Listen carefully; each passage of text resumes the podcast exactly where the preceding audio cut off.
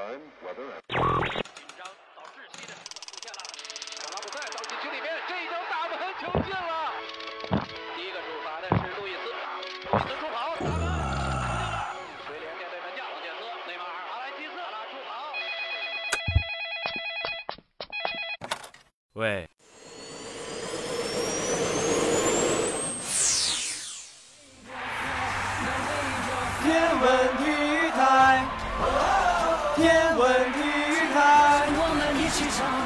文体育台，天文体育台。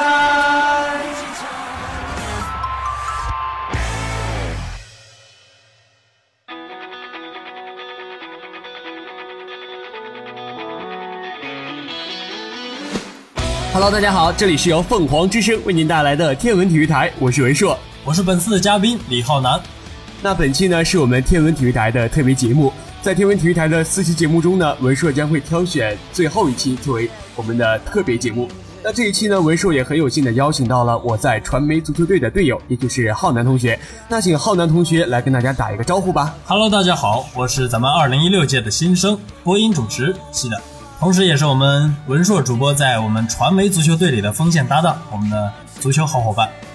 他是懂球帝，自然我也是懂球帝，非常开心的能够来参加录制咱们本期的凤凰之声天文体育台，希望在这一期节目中给大家带来呃非常精彩的足球解说，谢谢大家。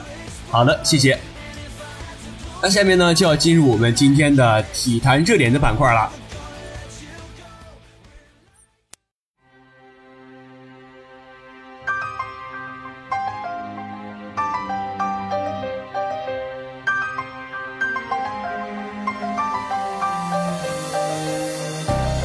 首先呢，来看西甲方面，MSN 哑火，内马尔红牌，巴萨零比二落后皇马三分。EBC 哑火，铁闸破门，格斯进球，皇马一比一战平马竞。篮曼两球，罗贝里破门，拜仁四比一完胜多特。中超德比平局收场，郜林替补难救主。威少创纪录，雷霆却遭惨败，布克三十七分，太阳主场大胜。兰德尔二十五分，湖人三连胜。国王惨遭翻盘，败走洛城。新疆客场战胜广东，四比零夺队史首冠。台球世锦资格赛，田鹏飞晋级，赵欣彤遗憾出局。世界杯体操伦敦站落幕，男子全能骆建林得第七名。冰壶世锦赛，加拿大力挫瑞典，距离卫冕冠军仅一步之遥。好了，那下面来收听我们的详细内容。就在这个北京时间的四月九日呢，一六到一七赛季的西甲第三十轮，一场焦点战在玫瑰园球场展开角逐。巴塞罗那客场零比二不敌马拉加，MSN 哑火，内马尔被红牌罚下，桑德罗和乔尼进球。巴萨三连胜后啊被终结，仍然落后少赛一场的皇马三分。北京时间四月八号晚上十点十五分，二零一六到二零一七赛季西甲第三十一轮一场焦点战在伯纳乌球场展开角逐。皇家马德里主场一比一战平了马德里竞技，佩佩打破僵局，格列兹曼扳平，皇马五连胜被终结。在北京时间的四月九日零时三十分，德甲第二十八轮开始一场焦点战，拜仁主场四比一完胜多特蒙德。正式比赛连续三十个主场不败，莱万梅开二度，里贝里一传一射，罗本打进世界波。北京时间四月八号晚，二零一七赛季中超联赛第四轮赛事，广州德比上演恒大主场对富力的焦点战，双方经精彩对峙后战平为二比二。阿兰在第九分钟为恒大入球，郑龙的禁区内手球，在第四十一分钟送出点球，扎哈维操刀命中将比分扳平。下半场雷纳尔迪尼奥任意球破门助富力反超，郜林在第九十一分钟替补为恒大扳平比分。就在北京时间的四月八日，拉塞尔维斯布鲁克走出了历史性的一步，但是啊，他的雷霆就在主场呢以九十九比一百二不敌太阳，雷霆四十六比三十三两连胜结束。威斯布鲁克今天也未能够打出三双，但是啊，他整个赛季已经确定了基本的平均三双，成为历史第二人。他全场仅夺得了二十三分、十二个篮板和八次助攻。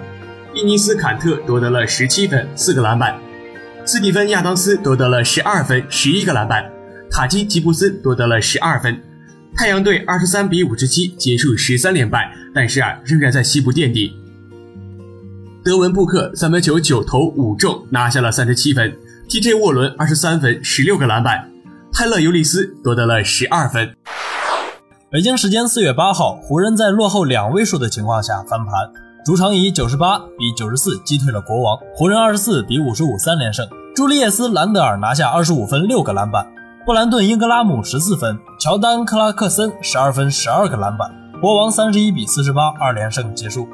拉比希尔十九分，希尔德十七分，克里森十五分，十次助攻。威利克利斯坦十四分，七个篮板。北京时间的四月七日，CBA 联赛的总决赛第四场今晚继续进行。上场比赛，广东队主场不敌新疆队。今晚广东队将继续坐镇主场迎战新疆队。最终呢，新疆客场以一百十七比一百零九战胜了广东队，以总比分四比零淘汰广东队，获得本赛季的总冠军。新华社伦敦四月八号电：世界杯体操赛伦敦站的比赛八号结束，中国队派出男女各一名选手参加比赛。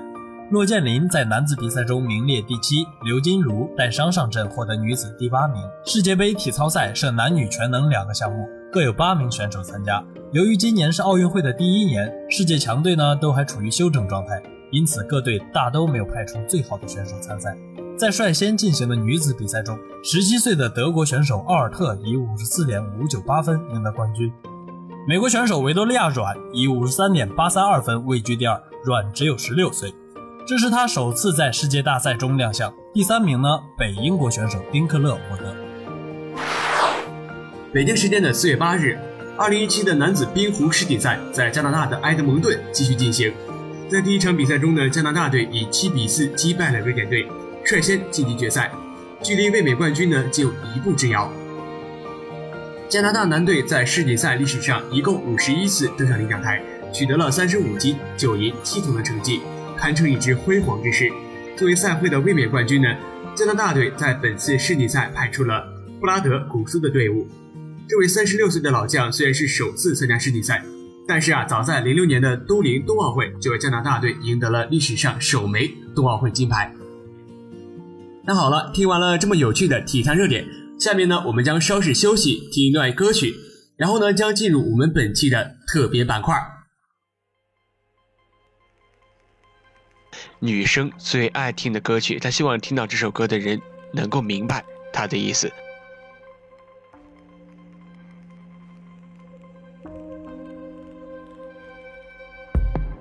Only wake each morning to remember that.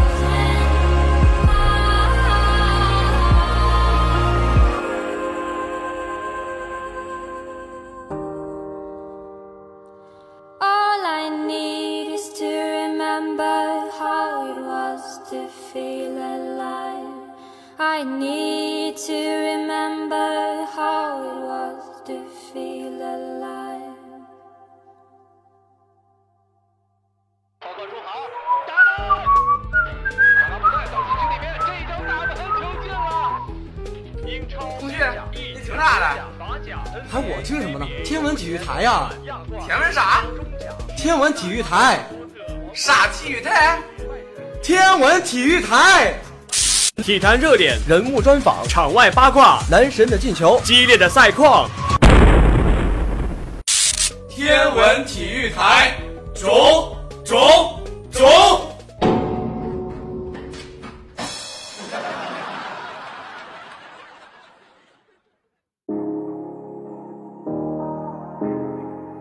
非常感谢您收听我们的节目。您现在收听到的是由凤凰之声为您带来的天文体育台。如果您有想说的话、想送的祝福，可以微信公众号搜索“天文体育台”为我们留言。每周二晚呢，我将会读您的留言。同时啊，非常感谢您的支持。天文体育台每周二晚等你来嗨。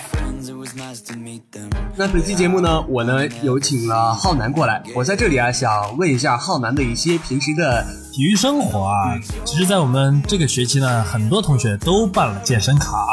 但是健身卡呢，它的好处在哪里？它就是它的好处其实是我们消费了，我们既然消费了呢，我们就会为了消费而去运动，不像我们一开始进行的一些 flag。flag。对，我们很轻易就立 flag，立了 flag 之后，我们比如说我们每天，嗯，我们每天我要瘦十斤，哎，今天我要瘦十，哎，不不，这个有点过了，有点过。对，比如说今天我睡觉之前我要做二十个仰卧起坐，减掉我的大肚囊。但是呢，你到了晚上是大肚腩啊，大肚腩。然后，但是你到了晚上之后呢，你就会看一些韩剧，然后又吃一些零食，忘掉了这些。然后我们又开始想，算了，从明天开始吧。今天如果不吃饱的话，明天我们哪有力气减肥呢？所以呢，办健身卡也是一个非常不错的选择。我们消费了，我们就会为消费而减肥。哇，那你是来推销这个健身卡的吗？对，没错，呃、欢迎我们的赞助商，呃，什么什么健身房，浩南杯健身大赛是吗？对对对。那么浩南啊，我也知道你是在呃山下有一些健身健身房在进行健身的。对对对。那我们不能透露这个健身房的名字，但是你可以就是啊、呃、说一下你平时在做一些健身运动，哪些比较有功效一些。其实呢，我们一定要注重运动前的热身。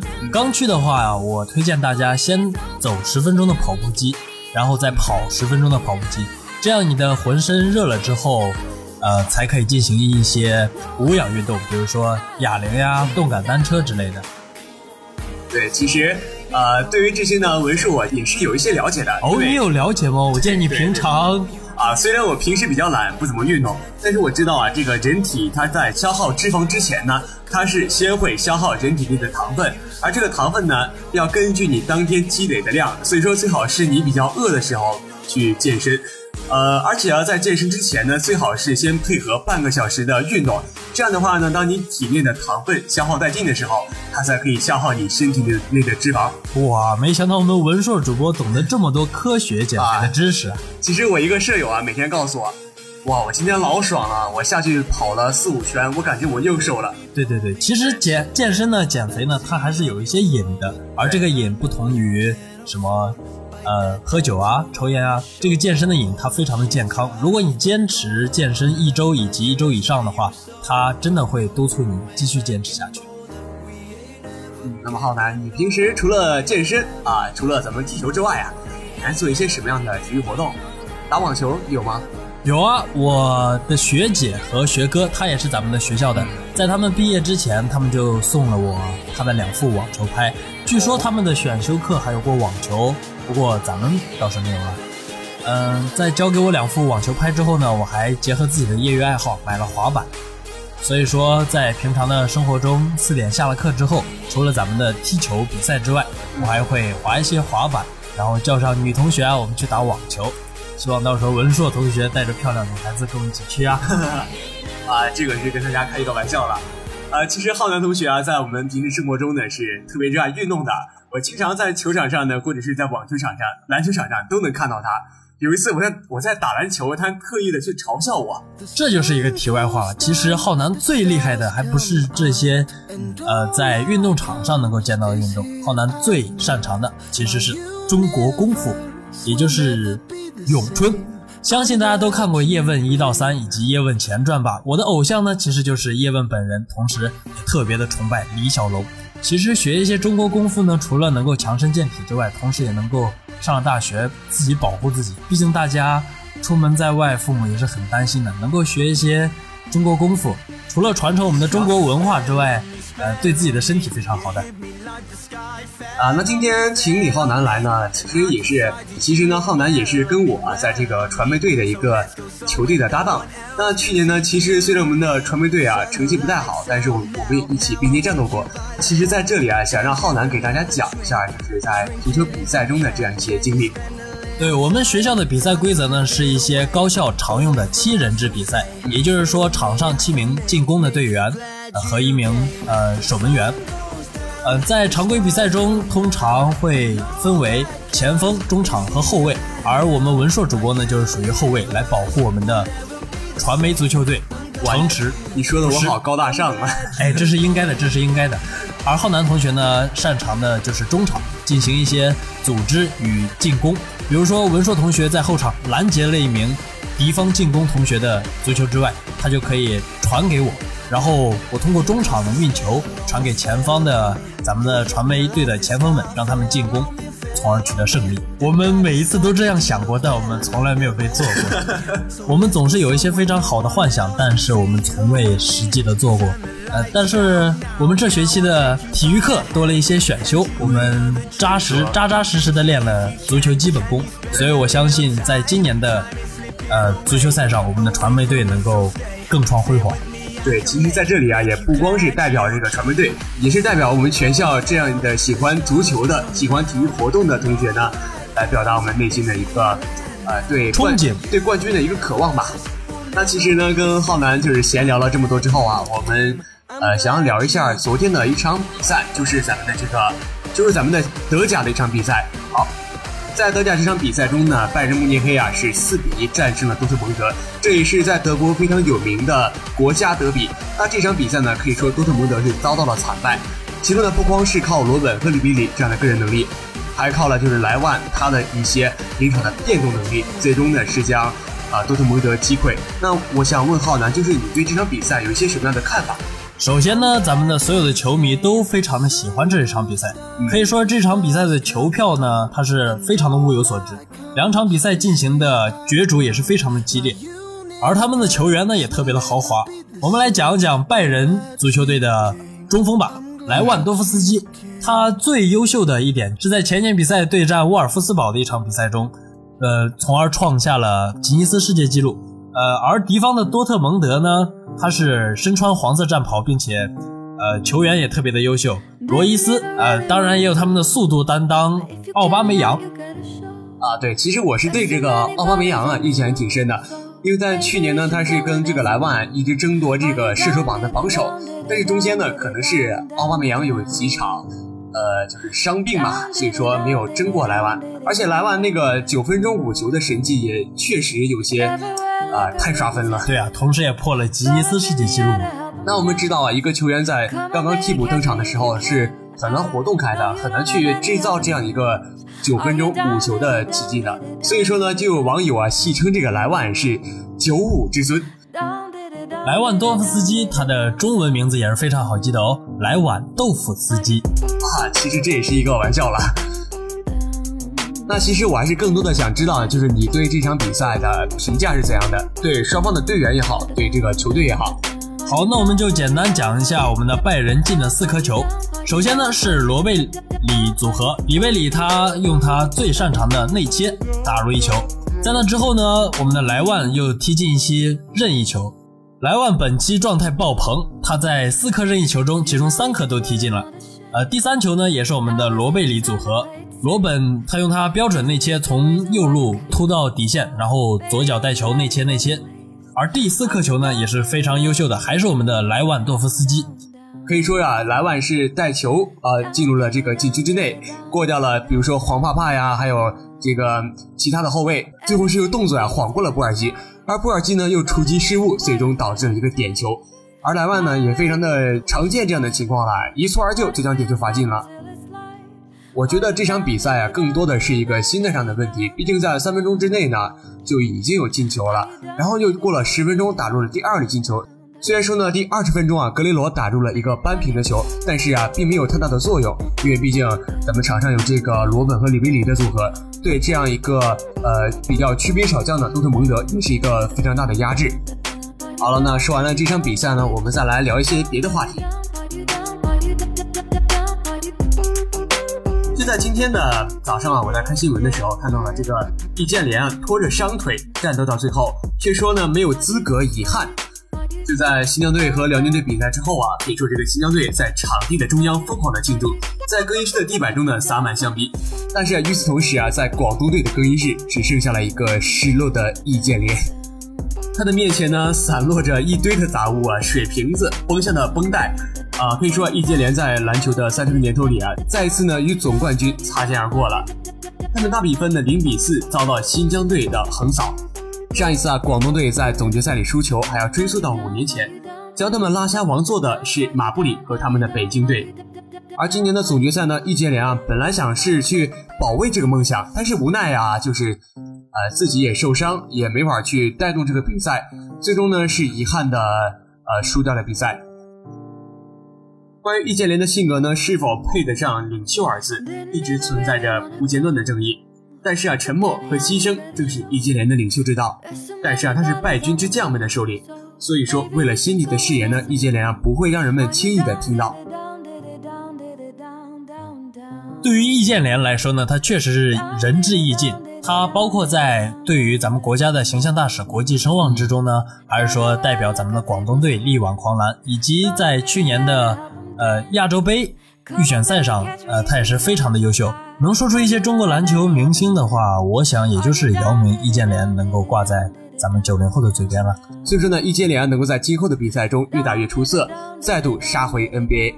来看我们今天的最后一条消息，就是说呢，巴萨啊遭到了这个差评，因为呢，就是网友们说两个废柴不可再用了，已经被黑店狂坑了八千五百万。哦，我们所说的巴萨的两个废柴是谁呢？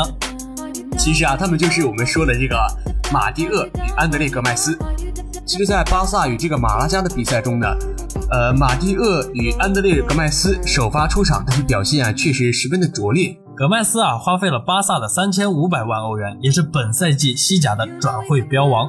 恩里克在赛季中啊，一度是让这个格麦斯去代替拉基蒂奇首发，但是啊，后者啊未能表现出这个攻守两端的这个平衡性啊，而且往往呢攻击效率欠佳，防守一再漏人。虽然说跑动能力确实出色啊，但是冲刺速度确实并无优势，很难为队友回防补位。久而久之呢，体现出的就是战略价值的匮乏，个人发挥啊更加无从谈起了。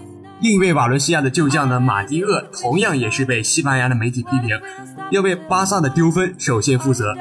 此战役呢，正是他盯人的失败。在我们的回防方面，盯人非常的重要。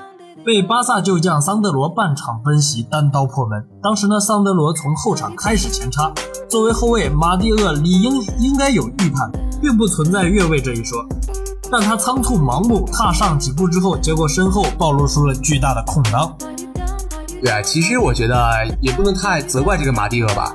本身恩里克的轮换制度啊，就是有一些的怎么说不稳定吧。这也是恩里克在巴塞罗那所实行的这样一个体系。呃，今天换上这些球员，明天再换上那些球员，可以说啊，如果有失误的话，也是比较正常了。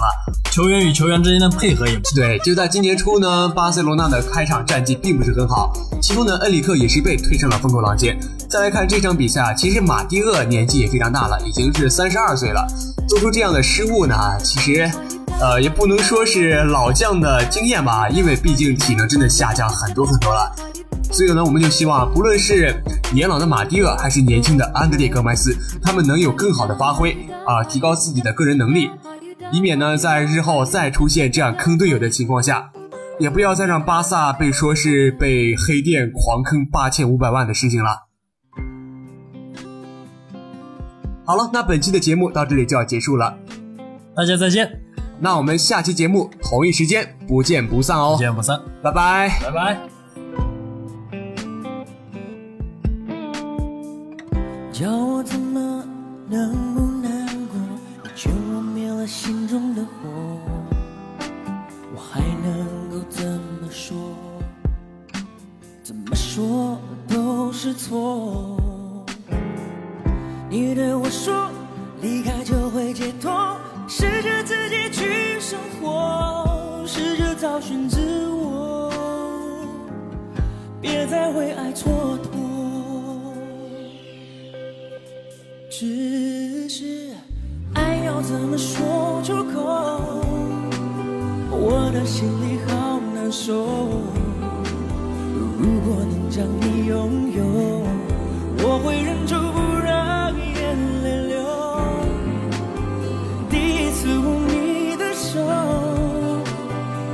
间传来你的温柔。每一次深情眼光的背后，谁知道会有多少错，多少错？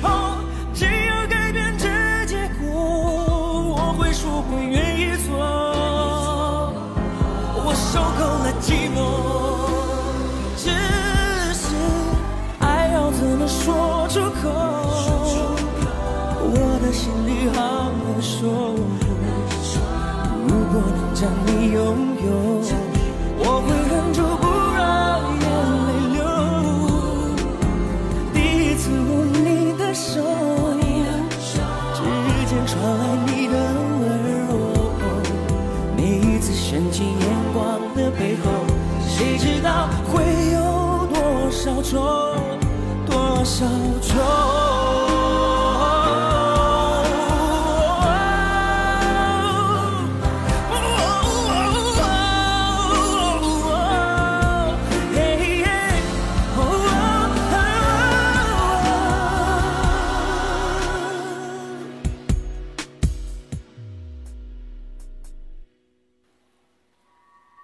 怎么说出口？我的心里好难受。如果能将你拥有，我会忍住不让眼泪流。第一次握你的手，指尖传来你的温柔。每一次深情眼光的背后，谁知道会有多少错，多少错？